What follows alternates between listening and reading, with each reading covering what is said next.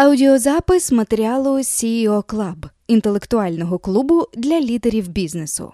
Теорія ситуаційного лідерства, правила та помилки. Авторка Оксана Юрик, бізнес-консультантка Develor Ukraine. Теорія ситуаційного лідерства змінює позицію керівника із хто я і як керую на яка людина переді мною і що їй потрібно від мене, щоб досягнути успіху в роботі. Така зміна допоможе отримувати максимальну віддачу від свого колективу і кожного окремого співробітника, підвищувати рівень залученості своїх колег та розкривати їхній потенціал. Уявіть, що ви доручили новачку досить складне завдання, якісне виконання якого вимагає багатьох років досвіду. Скажете, так не буває? А як же? Ось, наприклад, досвідчений працівник щойно звільнився, а той, кого взяли на його місце, з таким завданням стикається вперше. У цій ситуації новий співробітник без належної підтримки дуже швидко втратить сон і спокій, стане нещасним і демотивованим. Ще більшої шкоди для продуктивності та морального духу колективу принесе ситуація, коли до компетентного і вмотивованого члена команди постійно застосовувати прийоми мікроменеджменту, докладно тлумачити та перевіряти кожний крок. Скажете нереалістично? Із мого досвіду найчастіше до такого підходу схильні новопризначені керівники, а член команди сприйматиме таку поведінку керівника як недовіру і відчуватиме роздратування та розпач. Для лідера завжди важливо розуміти, на якому етапі професійного розвитку перебуває кожний підлеглий та вся команда, і діяти відповідно до потреб та поставлених завдань. Цього висновку дійшли доктор Пол Герші та Кен Бланшар і описали його в теорії ситуаційного лідерства.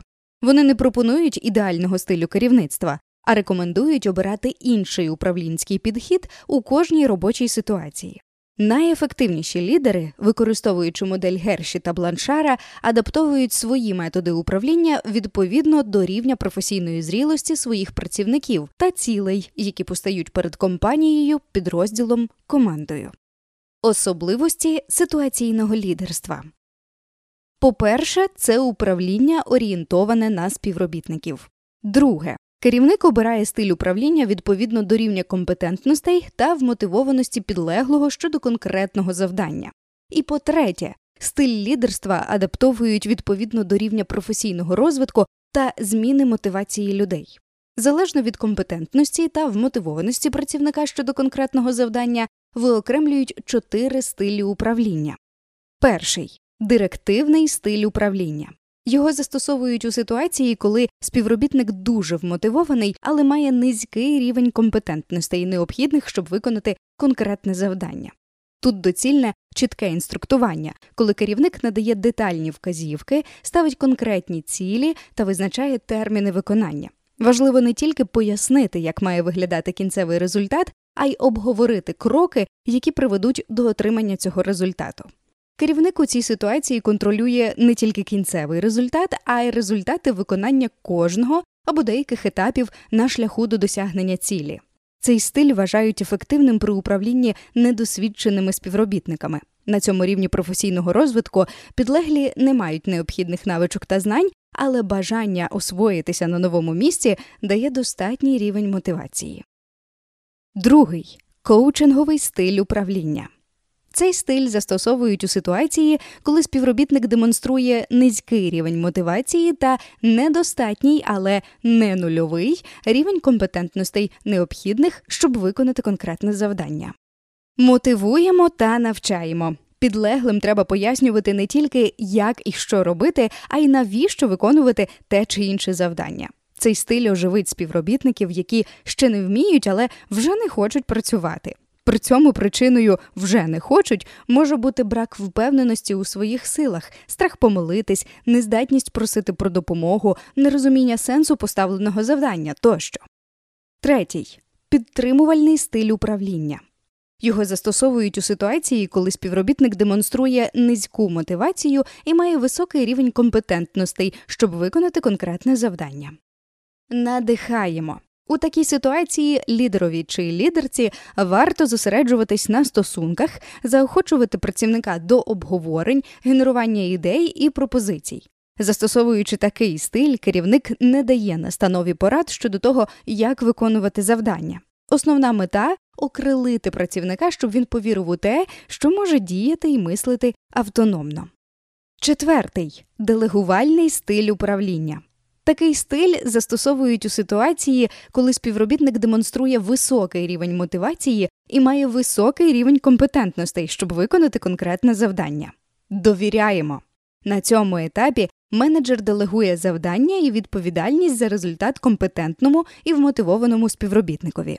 Це означає, що від співробітника очікують, що він ухвалюватиме самостійні рішення, щоб вчасно отримати бажаний результат. Типові помилки у використанні теорії ситуаційного лідерства. Розумні менеджери, які практикують ситуаційне лідерство, дають своїм колегам саме те, що їм потрібно, і коли їм це потрібно. Така модель досить популярна та дієва, але мій досвід роботи з менеджментом компанії свідчить, що помилки трапляються і в її використанні. Розгляньмо деякі з них. Помилка номер один обирати стиль лідерства відповідно до співробітника. Групи в колективі та окремі співробітники перебувають на різних щаблях розвитку в різних галузях своєї роботи. Стиль управління потрібно обирати, враховуючи не тільки особистість підлеглого. Наприклад, Петренко дуже любить деталі, отже, буду йому завжди все детально пояснювати, а й конкретне завдання, яке йому доручають. Одна і та сама людина може бути компетентною в одному напрямку і недосвідченою в іншому. Деякі завдання вже даються їй легко, а інші ще складно. Отже, стиль управління необхідно адаптувати і до особистості підлеглого, і до типу завдання. Теорія ситуаційного лідерства спрямована на покращення конкретних навичок, враховуючи потреби кожної людини в конкретній робочій ситуації. Помилка номер 2 делегувати повноваження, не визначивши кінцевого результату. Коли співробітник достатньо компетентний та вмотивований, щоб все знати та зробити самостійно, зазвичай за замовчуванням обирають делегувальний стиль управління. Це так зручно поставити завдання і отримати результат, не занурюючись у процес виконання. Він ж компетентний і відповідальний, а відповідальний означає вмотивований. Виходить, що керівник каже піди туди, не знаю куди, принеси те, не знаю що, а підлеглий має сам здогадатись, що конкретно від нього вимагають. Ба навіть компетентні співробітники не читають думок і потребують чіткого окреслення завдання. Під чітким окресленням завдання ми розуміємо не розтлумачування процесу виконання, а чітку, однозначну та зрозумілу виконавцеві картинку кінцевого результату. Наприклад, керівник доручає досвідченому співробітникові підготувати кошторис для якогось проекту. Співробітник витрачає чимало робочого часу, відкладаючи частину важливих завдань, щоб зробити докладний кошторис із підрахунками та посиланнями на потенційних і чинних підрядників, а керівникові просто була потрібна орієнтовна цифра. Нечітко сформульоване завдання призвело до неефективного використання цінного людського ресурсу. Помилка номер 3 співробітник постійно перебуває в зоні делегування. якщо на початку вільного плавання високий рівень автономності підлеглий сприймає як винагороду, то з часом відокремлений співробітник починає нудьгувати. Рівень мотивації знижується, людина звикає до своїх обов'язків, робота стає монотонною. Воно й не дивно. Стосовно всіх завдань, які співробітник отримує, рівень його компетентності є високим і не вимагає додаткових зусиль. Згодом такий співробітник або бронзовіє і вкривається пліснявою, іншими словами, втрачає мотивацію і уповільнює свій професійний розвиток, або йде з компанії в пошуках нових можливостей розвитку. Вмотивованість необхідно час до часу підігрівати новими викликами, виводити підлеглого із зони делегування і доручати завдання, які виходять за межі його чинних знань та вмінь, і сприятимуть розширенню його зони комфорту. Висококваліфікованим співробітникам слід надавати можливість професійно зростати та розвиватись, щоб не втратити цінних для компанії кадрів.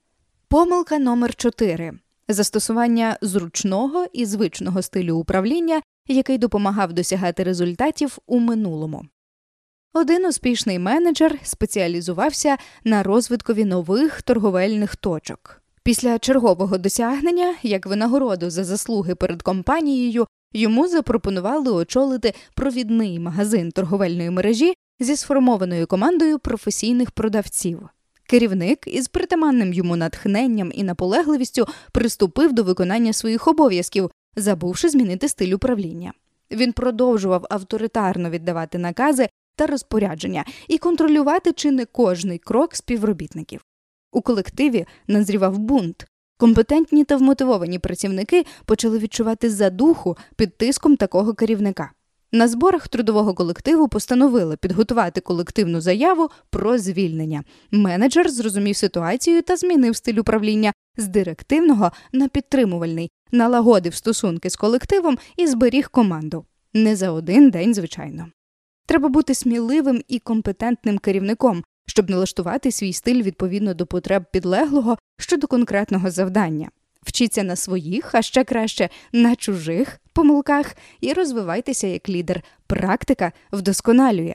Якщо ви гнучкий управлінець, який використовує принципи ситуаційного лідерства, ваша команда завжди досягатиме хороших результатів, а співробітники відчуватимуть, що завдяки вашому чуйному керівництву самовдосконалюються, зростають і самореалізовуються.